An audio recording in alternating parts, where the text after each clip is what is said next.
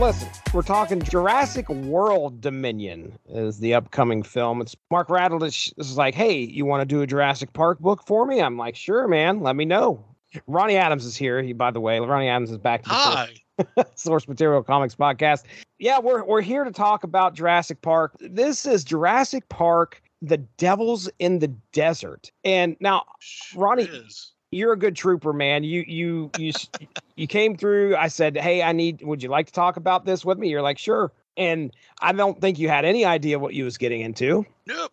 No clue, but I didn't either. Considering this is an IDW book, right? Let me double check Yeah. that, make sure. It is. Yeah.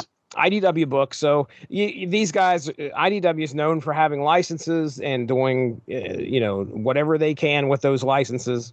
But the other thing that I didn't notice uh, or didn't realize is that this is a book by John Byrne It sure is. of X Men fame. It's interesting they got him to do this. you got you get into issue three, and it's definitely John Byrne. so here's what we're going to do. Uh, you know, I'm not going to keep you here all night talking uh, about uh, this this book, but I, I, I'm going to try and go through quickly. We'll, we'll we'll do each issue. I got a synopsis here, and it, it- you know, it's not like we have to spend an hour on everything. Right. Can rocket right through this, but uh, but let me go ahead. I'll break down the creative team here. Like I said, story and art by John Byrne, colors by Ronda Pattis- Pattison, and lettered by Sean Lee. Jurassic Park: The Devils in the Desert drops in 2000 in the I think it's uh, January of 2011, I believe is what they had listed there. 2011 is Jurassic Park like is that property? There's nothing going on in regards to like to my knowledge, no. movies, uh, as far as I know. Jurassic Pratt- Park, Pratt didn't start doing it until later. right? Um, Uh, looks like Jura- Jurassic World drops in 2015. yeah. So, I mean, before we get into this, uh, well, let's just talk like real quick. Yeah. Jurassic Park releases June 11th, 1993. Sir, were you did you catch this in the theaters? Oh, absolutely. This was one of those things that uh, let's see. I was, you know, I wasn't that young. It was uh, You probably 15, uh, 14, 15 years old. Yeah, somewhere Yeah. through there. Right. Um, don't give away my age. I mean, 16 Uh, or 17 or maybe even 20. Oh Lord, no, God. um, no, yeah, yeah. So yeah, I definitely caught this in the theater. Just because one because of the the special effects looked amazing, Yeah, dude. and and they were even for back. You know, like they it wasn't. Oh, it looks good for back then. No, it looks good for now too. Right. I mean, you know, still it looks good. Yeah, absolutely, man.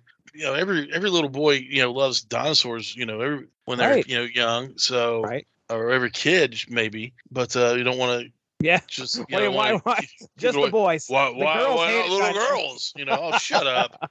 You know what I mean? Like we're we're boys. We speak for the boys. You know, I loved dinosaurs when I was a kid. Now, you know, seeing that T Rex for the first time was amazing. What lives on? Let's see, 94, you said? 93? 93. That was 93. Yep. 93. So that makes it how old? 93, Uh, uh, 20. it'll be- it'll be we'll be 30 hitting- next year. Right. So 30 years later, that score still breathtaking. Oh yeah, it's good And- stuff. So yeah, man. Um, I was I was all about the the Jurassic Park.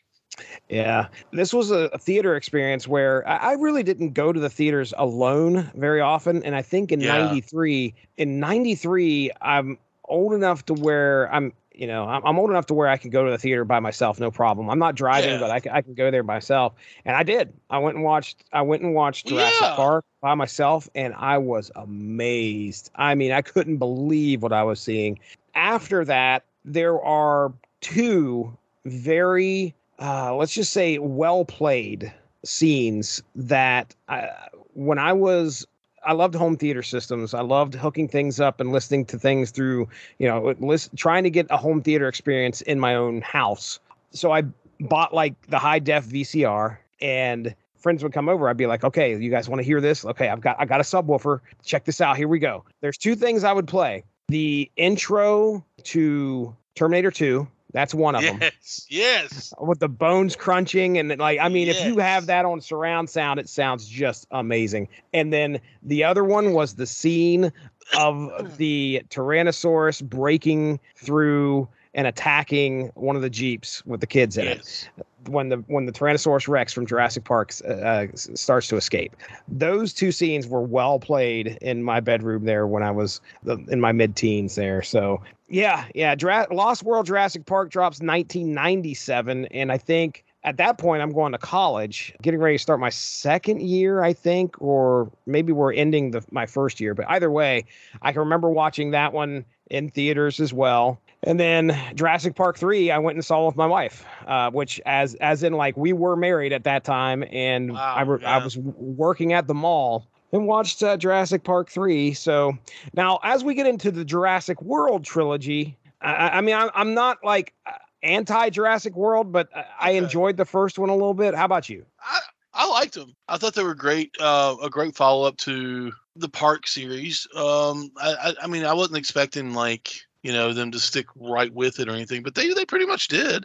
So I enjoyed it. Okay. Uh, I, I'm a Chris. I'm a Chris Pratt fan anyway. I think he, he does a great job with most everything he does. So I was I was pretty excited to see him in that role. And then uh, the one that got me though, the one that makes me excited though, is this new one because they're bringing back the original cast. yeah. Yeah. So I was like, oh, this is so cool. And they don't look. I mean, they look good for their you know for you know I don't even want to say their age, but I don't know how old they are. But they look good. You know, I'm like, feels like not that much time has passed. But it's been 30 years, you know, since since the first one. I remember playing the Jurassic Park game. Um, Yes. Oh, I remember the arcade game. yes. uh, Well, where you're sitting in the uh, Jeep and you're shooting. Like, yeah. Is it the on rail shooter? Yeah. That's good stuff. Okay. Well, let's get into the Devils in the Desert. Let's do it. Let's do it. January of 2011 to April 2011. Already broke down the creative team, but again, John freaking Byrne is writing this thing. Okay. Well, actually, let me do let me do just a real quick cast setting breakdown. I don't know if you saw this anywhere. I was kind of keeping my eye open, trying to figure out if they were in a specifically named city, but uh, really the only thing I got was like it's somewhere in the desert. uh, I mean, I, I, uh, I yeah. maybe Nevada, close enough to where there's definitely like one of the sheriff's deputies is a Native American. Yeah, I, I I don't think they mention what city they're in. We'll just they're out in the desert. There's some ranches around, and that's your setting for now. So Yeah. our cast we got Sheriff Will Tobias, uh, who you know he's good sheriff as far as I uh, as far as you can tell. You you kind of get dropped in here uh, right with Sheriff Tobias and as uh, Tyler Franklin, the son of Eddie and Sarah. He comes running in there at the beginning to get the sheriff's attention because there are some cattle mutilations and he's worried about his dad. Already mentioned the uh, deputy Daniel Jackson. He's going to be showing up here in the first issue. He's obviously the deputy who helps out Sheriff Tobias uh, as best as he can. Cattle mutilation. Isn't that a band that one of those bands that Mark makes up? cattle mutilate cattle uh, cattle decapitation something like that i don't know like probably. Yeah. Probably right all right so our first issue like i said tyler comes busted in he's like hey sheriff i need some help there's been a bunch of cattle mutilations and we we've got to get back to my dad my dad sent me in here the sheriff's like okay yeah let's get back to the franklin ranch see what we can find out so they arrive at the scene and it's like a complete bloodbath i mean it's bad it's really bad Yeah. It's Um, gross, actually. the field is just covered in red. Uh, some bones there, and there's not much anything left until Tyler finds his dad's horse. Well, half the horse.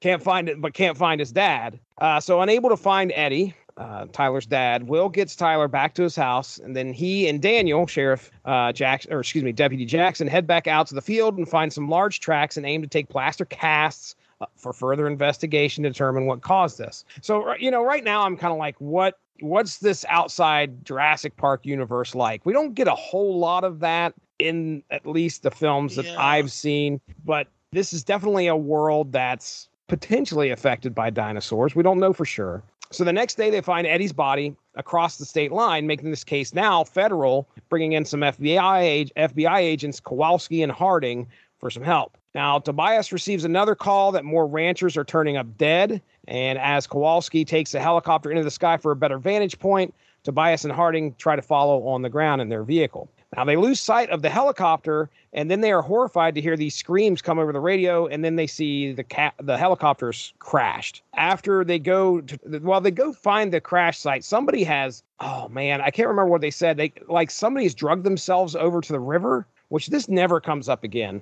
Uh, The way I took it was that somebody either drugged themselves over to the river and dived dived into the river and whatever it was is gone long gone now. I just remember them saying that. Before they can investigate any of that, They're met by Dr. Jorge Ramirez and his daughter Monica, who inform the pair that their plaster cast uh, that they had taken earlier has led them to believe they are looking for an animal that has been extinct for 65 million years. So they took they they obviously took this plaster cast, sent it out there to anybody who would uh, return their phone call saying, "Hey, we know what in the world this is." Well, here is Jorge and Monica who say, "Yeah, uh, this thing that you're trying to find is it's been dead for a while." And then in a small epilogue, a set of four hikers stumble upon what they think might be a hidden condor nest, only to find a trio of hungry. Let me just tell you this much I'm not very good on pronouncing just about anything. Okay. All right. right, right. I've okay. I've made plenty of plenty of claims that I am from Appalachia.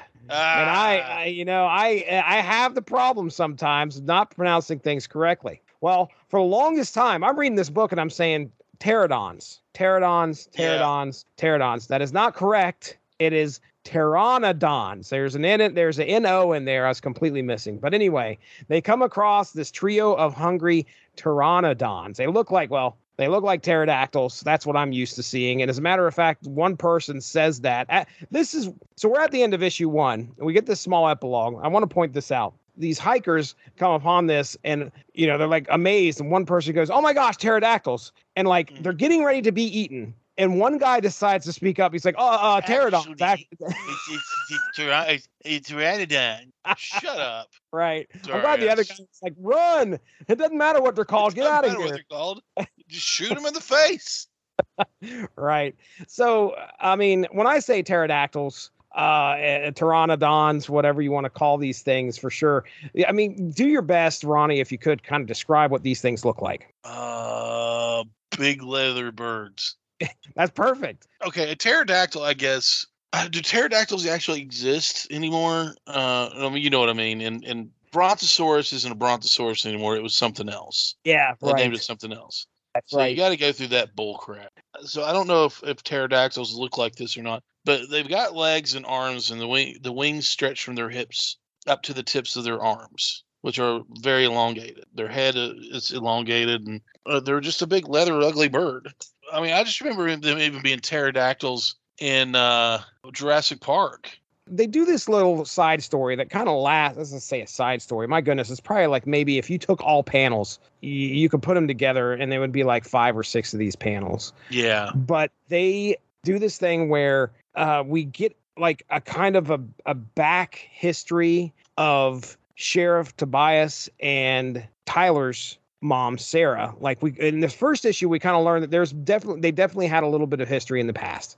I, I, I won't spoil it because maybe we'll talk a little bit more about it. But just be aware that I mean we get all this action, you know, all these all these dinosaurs with dinosaur chasing, whatever. We got bloodbaths, all this stuff. But they got to make sure to get that little bit of personal note in there with uh with Sheriff Will Tobias. oh and yeah, he had a history with Sarah for a little Yeah. bit. But yeah, I mean that's the end of the first issue. There really isn't a whole lot. We got we got a bloodbath that uh, we got we got a bunch of cattle's that uh, cattle got that got killed. Uh, the field the field was just red with blood. Um, we find out we're pretty sure that Tyler's dad's dead, and uh, then you know they we finally see what who the culprits are. We see that they're the t- pteranodons. I got a heavy, heavy Tremors vibe from this when I first started. Oh, yes. I wanted to say that as I was reading this, very much, very much Yeah. got the Tremors vibe, dude. yeah, it was one of those things where I was like, they're they're borrowing heavily from Tremors on this, which you know I, I get. Tremors is something you should borrow from because it's amazing. But yeah, Uh, I'm right there with you, dude. You definitely have this. It's out in the desert. You know, it's kind of, they even like, Paul, put it- something something eating the livestock. Well, we don't know what's the you know we got to figure out what that is. And he was, he was talking about Tyler's dad. Tyler's dad, or Tyler was talking about his dad, like just recently got a microwave oven. right, what the And- crap? he doesn't have a cell phone. So I was like, well, that, yeah, you're going to kind of need that stuff. I watched The Ranch, and on that that show, like uh, uh, uh, uh, uh, Sam Elliott didn't trust anybody or anything, or you know, he's like one of those grumpy old cowboys. Even he had a microwave. Yeah. You know, right, right. But yeah, I agree with you. There's definitely a Tremors vibe, and I think I mean a lot of it probably just comes from the fact that you know they're they're out there in the desert, they're trying to find this unknown thing, and all these people are turning up dead. That's Tremors all the way, dude. Tremors all the way. Absolutely. Um, all right. Well, let's. Uh, anything else there before I get into the second issue? No, I mean that. I mean it was pretty pretty forthright. Pretty okay. I, I see where they're going with this. Let's see what's what happens in uh in the second issue. All right. Here we go. Barreling down the road, a trucker nearly misses one of those hikers that we saw at the end of the last issue, who turns out to be in really bad shape. Uh, so he gets her to a hospital. Meanwhile, Sarah finds out that Tyler, oh boy, this felt really cliche for some reason. Tyler leaves her a note and says, I'm going off to find my dad. He runs off. Sheriff Tobias and Agent Harding, which was one of the FBI agents there uh, that uh, showed up to help out uh, with the investigation, Sheriff Tobias and Agent Harding find out from the Ramirezes that they are dealing with the Pteranodon, Pteranodons, Pteranodons, Pteranodons, Pteranodon. Thank goodness gracious. when Tobias is trying to figure out how in the world they're dealing with pteranodons, Monica reminds him of the events in Jurassic Park 2. So this was where the T Rex got shipped into San Diego and went got you know yeah. ran roughshod. So she was like, "Yeah, you know, hey, we got you remember the T Rex in San Diego?" And he's like, "Oh yeah, that's right." And she also says that these creatures may have flown from the island. So the just then, the sheriff gets a frantic call about Tyler going off to look for his dad, and he goes into town to talk to Sarah. While uh, Agent Harding takes Deputy Jackson, Jorge, and Monica to look for the dinosaurs. We switch over to Tyler, who's found another horse and he takes it out to where he last saw his dad, but he's soon terrified and running for safety as the pteranodons show up and start trying to attack him. Luckily, he's able to get away, falls into a small gap, and I think he twists his ankle, may have hit his head, yeah. uh, but he's he's kind of out of the way now. They they can't get to him easily, at least when Harding heads into the higher elevations, he gets a call about the woman the trucker found. So he's, you know, he's in the know now about like, okay, yeah, they're the hikers, uh, these hikers were injured. And then they see some buzzards that they believe might be a good spot to check for one of the uh, check for the pteranodons. So Harding, Tobias, and Monica at this point I, they they've they all ran back into each other anyway those three get together they head into the head into the highlands uh, to where these buzzards are flying around monica lets the pair in on the fact that InGen InGen. now this is i-n-g-e-n this is the company that was responsible for the genetic modifications and potential uh, you know, creation of the dinosaurs uh, for, uh, for, Jurassic Park. She lets them in that uh, InGen's genetic modifications have given the pteranodons teeth, and that could affect their hunting patterns. Arriving, they find a pteranodon interested in the spot that Tyler has fallen. So you know he's like trying to, he's still trying to, you know, figure out a way to get to Tyler, and they um, they start unloading on it. They start shooting their guns and they shoot their way to Tyler. Monica's able to get in and rescue Tyler, but Agent Harding gets bitten by one of the pteranodons that he shot. And so he promptly takes his shotgun and shoots it clean in the head, killing it. That was an execution on a pteranodon. yes, it was. Now, Monica realizes that with it, with it being wounded, it made a specific attempt to try and come back and kill Harding and not run. So he, she was like immediately like, okay, this is kind of odd. You, you shoot this thing, it should be off and running, trying to get away. But this thing came back for some reason and was trying to still uh, wound them, kill them, keep them away from something. She climbs the ledge, and there she sees a nest with hatched eggs. Dun dun dun. Yeah. We end issue two. There are potential babies that have been already hatched. What in the world is going on? So, okay. So my takeaway from issue two. Let's see we're we're obviously escalating things. We already know that the dinosaurs are out there. Our characters are now aware that the dinosaurs are out there, uh, and of course, Tyler is putting himself in danger like this idiot kid that he is. he goes out, you know, he's and, and, of course it just gives everybody a reason to go and try and find this kid. Yeah, we finally get our main characters running into the dinosaurs and we get our first confrontation where yeah, and not everybody escapes unscathed because Harding gets bit in the leg. Tyler, I mean, he twists his ankle, but everybody's kind of feeling the effects of what these things are doing. That is kind of really all uh, we're just furthering the plot as we go in here with issue two and of course we get the big reveal at the end where the there's extra eggs uh, or there's these eggs that have hatched. So there's definitely a possibility that there are more of these things out there and of course if they're going to continue to continue to lay eggs we're going to have a bigger problem on our hands. That's issue two. What do you think man? Uh yeah it was i mean it was good. It was you know Does it make sense when I say the pro- plot progresses progresses it should? Yeah. oh, Well, dude, this is very This is Cookie. cookie cutter. cutter.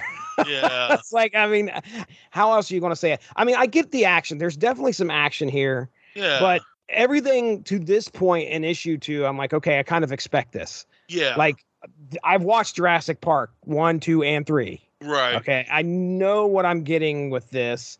Where oh my goodness, now they're on land. Well, you know, uh, there's going to be we're going to even up the threat a little bit more. There may be more of these things. Oh this is- Right. Yeah. Get the Jurassic Park cookie cookie cutters out. We're going to do that. Oh, we got to get that one too. So, I mean, the only real big difference here is the fact that we're dealing with the dinosaurs that can fly. That's that was one of the yeah, that's biggest pretty. like that's pretty weird. Yeah. right. You don't have the signature Velociraptor running around tearing stuff up. Uh, you got stuff that's an aerial threat that can pick you up and take you somewhere, and it's going to be tough for them to, you know, possibly battle that.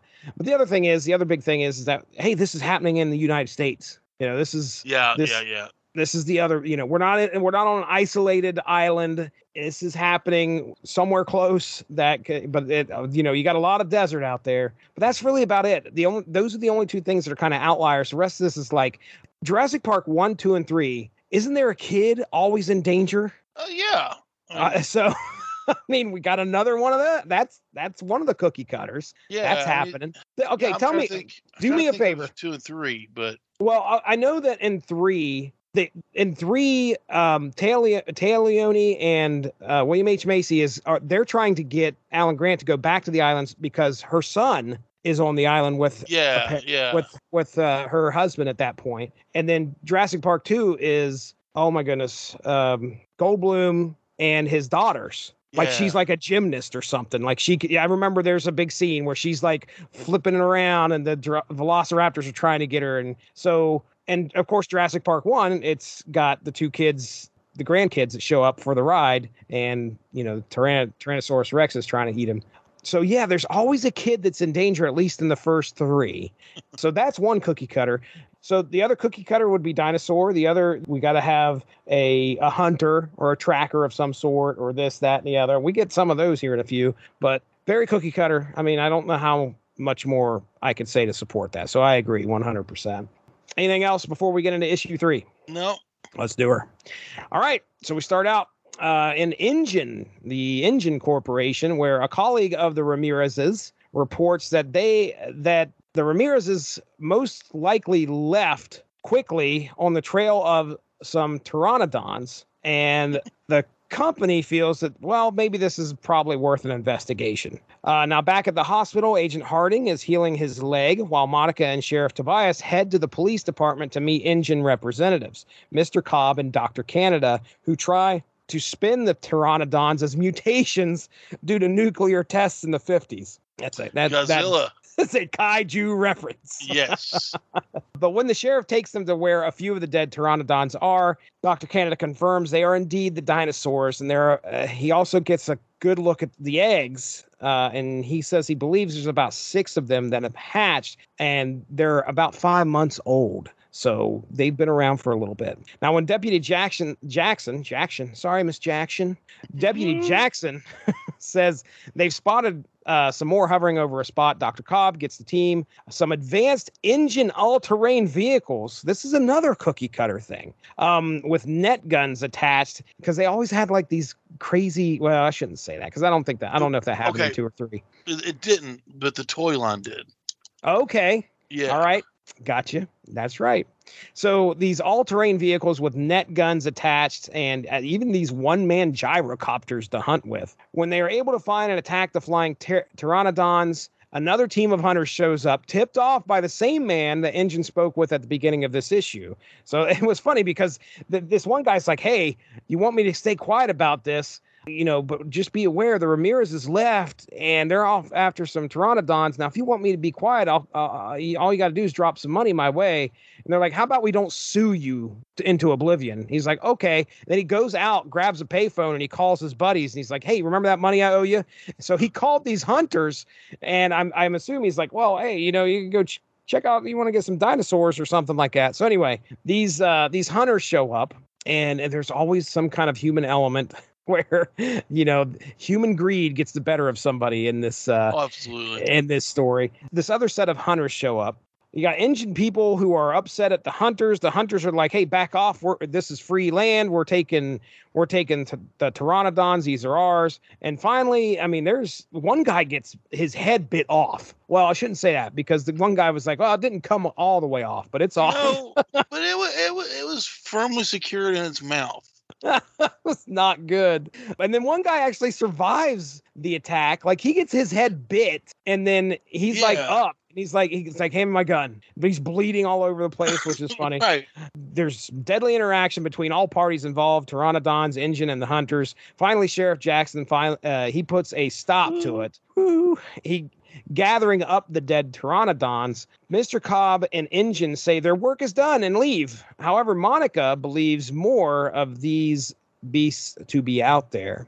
Not knowing where to start, Monica offers to pilot her father's plane sh- for Sheriff Tobias to try and make sure the dinosaurs are dead. Okay. So that is kind of where we end issue three. You know, we have InGen finally getting involved. They show up. They're trying to be trying to play it off like they're not liable because you know if if any if InGen's afraid of anything, it's not dinosaurs, it's lawsuits. So It's you know when you put it like that, yeah. they don't want to be you know they do not want the bad publicity and potential liability uh, but you know they show up they kind of help them out and then they're like oh we're done here we you know everything that we've we've i can't remember what she, what they said but i mean monica's like what are you talking about? You can't leave. There's more out there. And they're like no we we did everything we could.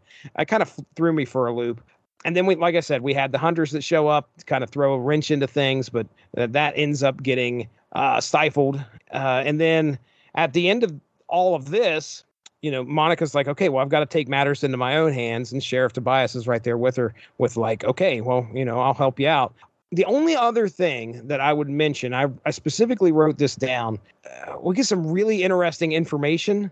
And again, as to why this was in there, I don't know, other than so we could f- get some history behind these characters. But we learn that Tyler is secretly the sheriff's son. Tyler has Oh, no yeah, yeah. idea about it. And the sheriff, according to the secretary, which is secretary, oh my goodness, she must know everything.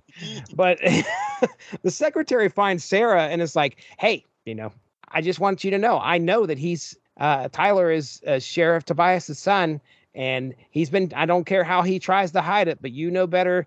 And then she like lays it out there for her, like, well, you know, it's like she's like, you guys were together, and then you get with uh, Eddie, and then supposedly Tyler's born premature. I know better than that. And I'm like, geez, lady. yeah. I was like, oh, just tore her up on that one.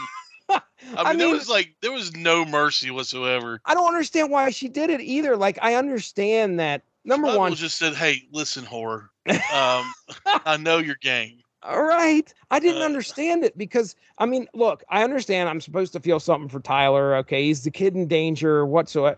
This whole backstory between Will and Sarah, I, I mean, other than just being like, okay, well, yeah, there was a relationship there. Now all of a sudden, Tyler is like his son, and he has. Does he have any idea about it? Who knows? I don't know. But regardless, how is this? I mean, why? Why is this important to the story? The only thing I could say to justify it is that so we can possibly feel something for Will, Will Tobias. So that's the only thing I can say. But I, either way, I step back here. Anything you got to say about issue three? No, other than that old lady, you know, or not old lady, but other than her just going to town on, on Yeah, on Sarah. that Right. was that was that was not as we call as we say cookie cutter. No, That was a little bit it was a little bit harsh, but um, probably not misled. And right? I mean, it's a good issue. Like there, there are points. There are there have been books that we have read in the past where I'm absolutely done by now. Right. I, I, I'm not in that state when I read this. we're obviously ramping things up. So by this point in in in my reading, at the end of issue three, as far as predictability goes, I'm going to say that it's probably uh, eighty percent to ninety percent. Uh, I could predict what's going to happen in this book. Oh, absolutely, yeah. That's what I. That's that's the way I'm feeling into issue uh, going into issue th- at the end of issue three. Now issue four is not what I thought it was going to be, and I'll explain to that. Uh, explain that as we get into it. But anything else on issue three before we get into that? Oh, I'm good. All right, here we go. So, issue four Oh man. All right. So heading to the skies, Monica and Will are able to find three flying pteranodons. They get in the plane and we just pick up with them in the plane. Sheriff Wills his plan, he kicks open the door of the plane, has his gun in his hand, and he's shooting these things, trying to shoot them out of the sky. Now they're coming into a residential area, like there are houses and stuff as they're flying below them. So he takes aim and he's able to hit two of them. Like they're trying to figure out where the third one's at. The third one shows up like right in front of the plane and gets hit and caught in the propeller. I may or may not have laughed really hard at that. uh, causes the plane to crash land in a zoo. Now things are starting to get off the rails just a little bit here. They're okay. We had cookie oh, cutters before. This is where it went off the rails. This is where things are like, okay, so they crash land in a zoo and then Will, I mean, they're both okay. Everybody's okay. Will, Will turn. It's a soft. I guess it's a soft crash landing. But either way, they're in the middle of a zoo. Will turns around. He has his gun, and he sees another that uh, like another pteranodon coming at him, and he squeezes the trigger, and nothing happens. He's out of bullets, and it attacks him. Now, horrified, Monica runs, and the pteranodon gives chase, and she she specifically says it's not feeding and then she mm. takes off running. It goes after her leg, and she's able to get away, uh, looking for a way to escape. Now, you ready for the, this? Is where okay, we're off the rails a little bit. This is where we completely like just fall off the tracks because this gets insane. Okay, she jumps into a bear pit, a polar bear pit. Yes. And the pteranodon follows. Now she well, is. do yeah. She is either. I mean, under pressure, she's coming up with some of the greatest escape attempt I've ever seen because an angry bear then comes charging at her. The pteranodon is on the other side of her. She ducks and these two collide, and we have a pteranodon polar bear fight in issue four. I yeah, mean, that if you what? ask me, that's my favorite part. There's no doubt about it, dude. I'm like, this is like okay. I, everything else was like, okay, I saw this coming. I saw this coming. Yeah. I did not see this. Oh, I, I know. I was like, oh, okay little kid inside me going, okay, yeah, let's do this. Pteranodon versus polar bear. Uh, so anyway, they're uh, going at each other. This is like some real. I, I, I enjoyed these horror elements of this book where. Oh yeah. They end up like they're fighting and fighting and and then they roll into like the water inside the the polar bear pit all of a sudden like nothing but just blood starts filling up. Mm. and she's like oh but which one was it that died? You know which whose blood is it? And then all of a sudden the ter- pteranodon's mouth comes up out of there and you're like oh no. And then of course it's the the bear's got its teeth in its throat and it's killed it's killed the pteranodon so. My, when she says which one is it? At which point like if i'm there and i'm listening to her and i'm like what, what would I say at that point? I don't care. Let's run. run. Get out of there, lady. What, are you, what are you doing? What are you doing? Or I would already be gone. Right, dude. Yeah, there's no way. Like, which one is it? Turn around, it's just like a Ronnie shaped cloud of dust. you know, yeah, I'm done. Uh, like you, you not just see the bear and the pteranodon, the dondodon fight. yeah. So anyway, so she she's obviously got time to escape. She's able to get out of the polar bear pit. So she immediately goes over to check on Will. And this one kind of took me by surprise because I think it was smart. They set you up for this, but she runs over to Will Will's dead. It, it, she finds yeah. this lifeless body and she breaks down crying. I was not. Ex- I was expecting Will to be fine. Like you know, eh, John Byrne did something good here where he was like, he was like, I want to set it up so that they see that the Pteranodon bit this one guy and he survived, and we're going to expect the same thing for our hero. But that's not what happens. Our hero gets bit and he's dead. He is he is dead, and you don't know that at first because when when he gets bit, and she immediately says, "Oh, it's not feeding, you're like, oh, okay, well, obviously this guy's going to be okay. That's not the yeah. case. He died. So later, after Will's funeral, Harding asks her why she hasn't said much, like she just wasn't in the middle of a polar bear pteranodon fight, or you know, the fact that she watched a man get his head bit off. But anyway, she, Harding says, "Well, you know, you haven't been talking so much. What's what's going on?" And she replies that she is worried about what the winds will bring them next year. So, obviously still concerned like if these if these pteranodons can make it there by using the winds coming from the isle over to the united states then we could have some problems but uh there you go man issue four we've got we've got this thing in the books it is jurassic park devils in the desert You know, okay, as far as the book goes, it's not bad. I mean, it's fun. I mean, I, it. You know, I read it till the end. Let's put that. There's been things that I've like I've had to make myself read sure for for the show, and I'm just like, ugh. Uh, this is what I read. I mean, like, did I pay attention a lot? maybe no. not Yeah, but that's neither here nor there. it doesn't mean anything Uh, uh, that's what that's what makes it Yeah. hard it's like okay well this doesn't really have a whole a whole lot There's am i on the line here. right uh, am i that far as- invested yeah. Am, I that invested in the Jurassic Park universe? You know what you're getting here. You're just getting a side story that won't impact the, the cinematic universe in any way. We're just getting a side story, and the only thing that they can do is just you know try to tell uh, as best the story as they can. And also, as far as being part of the universe, you want to say, Mhm. it just doesn't fit for me. Okay. Do you what now? Can you kind of throw out some elements as to why? Like, is it because it's taking place in the United States, or what's going on? No, it's the cars with the net guns. Cars with Nick. and the and the and the and the the the X Men type aircraft that are flying around with like sonic guns and stuff on them. Where, where, where, why? Where did that come from? All That's not Jurassic Park. Go away. All Nobody likes you. It's weird. Um, it, it's, it's definitely weird. But you mentioned the toy line. Like maybe that was somewhat inspired. Absolutely. I mean, Okay. yeah, they're selling toys and comic books at this point. All They're not. They're not. You know, they're not doing a whole lot other than that. It is what it is. It just didn't like. It's not. It's not Jurassic Park. You're not. You're not grabbing this for it. You're not going to the back issue bins and looking for Oh, Jurassic Park. No. Yeah. Devils in the Desert one through four, or telling I your just I imagine myself kicking the door open to my local comic book store and going, I have to find this.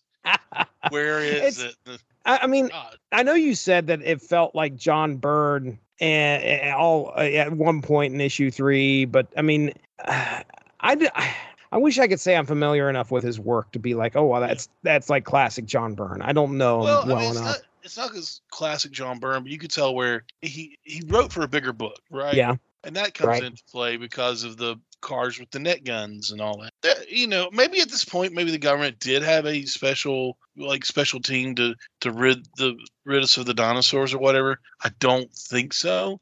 I mean, that was InGen that brought that. That's the thing. Yeah, that's like, true. I mean, it was InGen that brought those. I don't think it was the. Let me just double Not the check that. government, but you know what I mean. You know, I got you, but here's the thing: you you're making a point with that because you would think that the federal government would have a team specifically made to address the dinosaur threat. If we've got dinosaurs running around in San Diego, we better have like the dinosaur reserves or something. if I'm president and a freaking T Rex comes out of nowhere in the middle, of, I'm yes, right. there are things that are going to be put in place that are going to to hurt it. Um, right. It, I don't. I don't know. Like I said, it just didn't fit for me. Okay. Well, I mean that's fair. I understand. For me, it was a quick read. You you get a little bit. Oh it's not, yeah, it's not overladen with text, but, but there are some fun spots where specifically I think there might have been one or two pages that was just polar bear versus pteranodon, which was perfect. I mean, that's the next that is the next sci-fi animal flick. oh absolutely. oh man, there is a lot of cookie cutter stuff from what the other Jurassic Parks bring. I, I'm. I can't look it up because I had to um, find this comic book by other means. Oh sure, Um, uh, because I went on to Comixology and the actual book is seventy five dollars. are you serious? Well, it's fifty five for the paperback. All the comic books one through four are seventy five. What? Yeah, I'm not kidding, dude. If you look on Amazon, that's what it is. Highway I- robbery, I tell you. Uh, that is different. So Topps Comics, and I do remember some of the Jurassic Park like Topps comics that were coming out back in the like the 90s. So there's Jurassic Park 0 through 4, which is the adaptation of the film, Jurassic Park Mhm. Raptor 1 through 2, which was written by Steve Englehart, in 93. Steve, Engel, Steve Englehart apparently likes Raptors because he re, he writes Raptors Attack 1 through 4 in 94 and then Raptors Hijack in July through October of 94. The Jurassic Park Annual 95 and then returned to Jurassic Park 1 through 9 between April 95 to February of 96. So this is in between the first film and the second film. And then we have Lost World Jurassic Park 1 through 4, which is an adaptation of the second film. So Topps stops at that point, and IDW picks up Right. guys. Okay. So IDW has three Jurassic Parks here listed on the wiki, one of which came out in 2010 called Jurassic Park Redemption then it doesn't give me a plot. It just says five issue series. Okay, so whatever. And then Devils in the Desert comes out 2011, uh, January to April. And then another series starts in 2011 in September called Jurassic Park Dangerous Games. Does not have the uh, does not have the plot. So, but you know, it's obviously a, a license that a lot of people apparently like to try to write for. At least, dude, there's so many dinosaurs, and it's such an Oh it's a gosh. I think that was the great concept that everybody loved to think about when they watched the Jurassic Park film was humans now interacting with uh, an extinct species that was just freaking humongous. It's like an action. We all talk about kaiju. I mean, these were kaiju that actually existed. You know, these things were huge. We have skeletal records of massive beasts. So to watch them, you know, come about in in real time, or I should say, in in our time, is just you know that's the hook that's the whole thing uh, a lot of grist for the mill there but as to whether you know you can write a good story about it john byrne gave it a shot john byrne is a celebrated writer my goodness this guy has wrote he's written i mean of all the ones steve englehart i recognize walt simonson wait a second let me go back to that What? walt simonson oh uh, well that he did the jurassic park zero through four adapted Oh, by Walt okay. That Walter. Simonson, penciled by Gil Kane. So interesting. But yeah, John Byrne, this is the Johnny Byrne that we're talking about here. This is the one, this is the guy who co-creator of Kitty Pryde, Shadowcat, Emma Frost, Sabretooth, Shadow King, Scott Lang, Bishop, Omega Red, and Rachel Summers, as well as the Canadian superhero team Alpha Flight. Get Chris Oh Bailey on the phone. He loves Alpha Flight. Chris Bailey. Get in here and talk some Alpha Flight with us. yeah.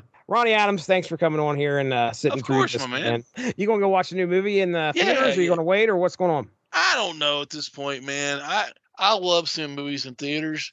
Okay, so Firestarter is streaming on Paramount That's- as well as being out in the theater. That, that's a movie I'm going to stream. But uh, you know, it depends on the movie. And I hate to say that, but you know, I'm not spending 20 bucks, you know, going out to see Firestarter when I know it's probably not going to be great. Right. Uh, no offense to them. This is also one of those movies you probably have to see on the big screen because of the special effects. So this one I'll probably see on the big screen. Yeah, yeah. This is Believe it or not, I could do without Maverick. really, I could watch that at home and be happy. you know me. It takes a lot less for you to get out and go watch a movie than it would probably be for me. it's- All right. if I wanted to go out, we watched we watched Multiverse of Madness, oh, and oh, loved it. Yep, had a good time. Took both my boys. It was tough to get through with the kids, especially Colton, because he was like, "Dad, uh, how long's the movie uh, got left?" I was like, "Well, you got about an hour and a half left." Half hour later, Dad, how long's the movie got left? I'm like, "Bro, I, I brought you here to watch this." He's like, "Can I go run around?" And because we had nobody in the theater, I'm like, "Man." I, he wanted to come along, but it's like he didn't want to watch the movie. I'm like, Right, I, I mean, right. you, I understand hanging out with your dad, but you come come to watch a movie, man. Watch a movie. So yeah, I don't think I, I definitely probably wouldn't go see Maverick. Jurassic Park, though, yeah, you make it a good case, man. This is something that it- it's going to feel larger than life. We've got Yeah. just like you said, the original cast. A lot of the original cast is coming back for this thing, and this is the most likely going to be one of the. I mean, they'll probably figure out a way to bleed another trilogy. Maybe one or two. Uh, yeah. but I don't know if you're going to get the whole cast coming back for something like this. Everybody's getting up there in age. Looks like you said first cast, they were probably 20s, and I mean they're Sam Neill's They're in got their to be. 30s. Yeah. Sam Neill's got to be in his. Let's see, Sam Neill. I think he's I think he's pushing 70. Sam Neill, New Zealand actor, is 74. There you go. Unbelievable. I mean, you but you got guys like freaking okay, Chuck Norris is now 83. Are you kidding me? 82. Uh, he's 82 years old. Yeah, because it's 2022. Uh, he's yeah, he's 82 years old, still you know doing what he does. Then you got uh, Harrison Ford, who is 79, I believe. Oh, man, we're going to start really too close. To, uh, it is going to be a wave of massive depression. That's because true. all of, all of our Hollywood heroes are going to be going pretty quickly here soon. well, you got these guys though that defied how old they were. Um, Right. You had no clue that Harrison Ford, you know, he was born in 1942, so he's 80. He'll That's be 80 unreal. this year. No one knew that he was in his 40s when he did Star Wars. Everybody thought he was like in his 20s, Mm. maybe 30s. Mm-hmm. So he was, he was, he was. um That's yeah, I unreal. guess, yeah, I guess he was in his 40s then. Yeah, because it was 1977 when it came out. Right. He's 80 now. So Yeah, he- 77, yeah, It- 77 it was late late 30s probably. late 30s yeah yeah he was 35 years old when he did star wars so and that was 1977 and just getting started in hollywood Unreal. so as time rolls on you know everybody thinks oh man this is this is new kid harrison ford this new guy harrison ford you know he's young he's he's he's young he's hot he's hip you know he's, he's an action star he's a good actor da da da da it comes turns around like he starts getting a little curmudgeony on you and you're like well bubby he's 75 years old and you're like what, what do you mean he's 75 you know right, dude. uh, yeah, he's seventy five, man. Just like Harry, like like just Sean Connery was ninety. You know, He was he was 40 in Blade Runner. forty years old in Blade Runner. Yeah, I mean, I don't it. depending on when they depending on when they shot it, but let's just say he was 40 when they released Blade Runner. Yeah, So he's going to do another Indy, Indiana Jones, he says, Ah, but hopefully he just does like a passing of the torch thing. But he's going to play the Sean Connery. I hope. Oh, I mean, I love the guy. He's one of my favorite actors, and Indiana Jones is one of my favorite characters. Enough's enough, bud. You've you've earned your rest. you have earned your rest. Yeah, I guess when we know that's right. Well, all right. We've done it. We talked about Jurassic Park, The Devil's in the Desert. Ronnie Adams, let's go ahead. Yeah. go talked ahead. about that and how old people are, and We're going to leave it on a real high note here. Um, Harrison Ford's gonna die. No, why don't you go ahead and drop some people some knowledge on where they can Oh. watch you? I know you do some streaming every once in a while. At least you did. I haven't streamed in a while, but I do. I, I want to get started again. Okay, here's the deal. I have a Twitch channel. It's called uh, Misfits and Miscreants. We play a bi-weekly uh, D- Dungeons and Dragons game on there. It's about four hours a session, so don't let that scare you. It's it's a lot of fun. It's a lot. It's a good watch. Working on audio issues, but you know, we're playing Rime of the Frostmaiden. I've got a good crew uh, of people that, that that are players. You know, we're going to start picking up some other TTP RPG, RPG content uh, as well. Uh, some you know one shots and Call of Cthulhu game things like that. I also, when you don't the stuff like that's not on there, you can watch my big dumb head play some video games sometimes. But uh, I'm starting to do some like maybe some talk shows or just talking shows where you know you can ask questions about certain games or whatever you want. And then it, it's going to be it's going to be really cool. So we're going to turn into like a tabletop role-playing game primarily that channel. Maybe some board games and card games some magic the gathering every once in a while. So that's where you can find me. Instagram we're real active on instagram facebook. We're on twitter even though it's a cesspool of humanity uh, so it's all misfits and miscreants so if you look that up you should be able to find us Okay.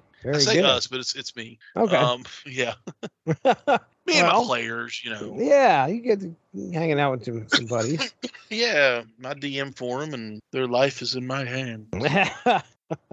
well, uh, yeah. For as for myself, right here on the Source Material Comics feed, you know, Yes. Look, all you've got to do is just uh, subscribe, and you can hear all sorts of fun discussions. You know, we just talked about this. This is airing, uh, you know, like I said, sometime before the Jurassic Parks, uh, Jurassic Park movie releases. Uh, make that Jurassic World Dominion. Um, anyway, in the archive, you should be able to find uh, myself, Evan Bevins, and Chris Armstrong talking the, I want to say it was a six issue epic called Heart of the Hawk that occurred in the Darkhawk series. That's on an unspoken issues episode. I think that happened prior to this episode airing. We also have Tripped Up Trivia Sci Fi that released at the end of May. Uh, so if you want to test your intelligence, see how well you could do battling four other contestants there, we have a podcast, trivia podcast that you can check out. It's a lot of fun. We had we had some pretty good players on there. It was a lot. It was a good time. I every once in a while I'm, I'm starting to do these solo podcasts where I read a comic you get to hear the stream of consciousness experience of me reading this comic through the power of editing. You know, you don't get to hear the big gaps of silence and me processing all these words. I right. take all take all that out. So what ends up being an hour recording of me reading an episode and talking about it after you take all the silence out, it's probably about 15, 20 minutes. But uh, anyway, I read Madballs number one from 1983. gracious, sir. Star Comics, buddy. You remember Star Comics? Yeah. Uh, yeah. Madballs number one. It was the first in a three issue limited series, and it ended up going to 10 issues. But I mean, listen, if you like puns, dear Lord. Oh my gosh. I remember, I, I think I actually had that issue. So the way that they did the uh, issue is the first issue is kind of like the origin of the Madballs. Okay. And I bet you didn't even know they had an origin. I don't know if you did or not, but basically it was six, maybe eight bouncy balls that fell off of a toy yeah. tr- truck and they went into a vat of nuclear waste. I had and the first issue. Uh, okay. You remember. Well, the second part of that issue, I don't know if you remember the second part of this issue, but some kids get lost in a cornfield and get abducted by stalks of corn and are. How do you think I don't go into cornfields to this day? they are they are they are summarily tortured with a, a, king corn or something like that. But he the whole his whole shtick was like he would torture you with corny jokes. Ugh. Yeah, that's right, sir. Corny jokes. Uh, and Even of course, kid, I watched this and went, no, I don't. I don't think I like this, sir. I don't. Uh yeah. You should hear me exasperatingly sigh throughout the whole episode. Like, oh my gosh, oh no. But anyway, uh, and then prior to that, uh, you unspoken issues uh, hit you with Extreme Justice number zero. That's right. Me and me and Chris Armstrong sat down and talked about a poll winner from the uh, Unspoken Issues podcast Facebook page, where yeah, people voted for Extreme Justice number zero, and we talked about that issue. So, upcoming on the uh, source Material Comics podcast feed. You should be able to find me, Evan Bevins, possibly uh, Chris Armstrong again. I think it's just me and Evan uh, talking the new Fantastic Four. Do you remember when the Hulk and uh, Wolverine, I think it was, and Ghost Rider? And, yeah, dude. Yeah, love that. Yeah, we're doing all three of those issues from Fantastic Four. So also anyway, that's thought, it. I also thought, like, man, this one day this is gonna be worth a lot of money. No. wah, wah uh, I guess we're done, man. We we've done. Uh, it was Devils in the Desert and in the Pale Moonlight and all that stuff. So. Uh, that's Ronnie Adams. I'm Jesse Starcher. We'll talk to you soon. Have a good one. Bye bye. Thank you all for joining us. Make sure to give that Radulich in Broadcasting Facebook page a like to stay up on top of all the great podcasts we have to offer. We are at home on Spreaker, but you can also find us on iTunes, Stitcher, TuneIn Radio, and recently we have hit the air on Spotify. Find your favorite podcast platform and type in R A D U L I C H to subscribe for some great content. If you enjoyed this show, please feel free to share and spread the word. And as always, we appreciate any feedback and look forward to entertaining you again soon.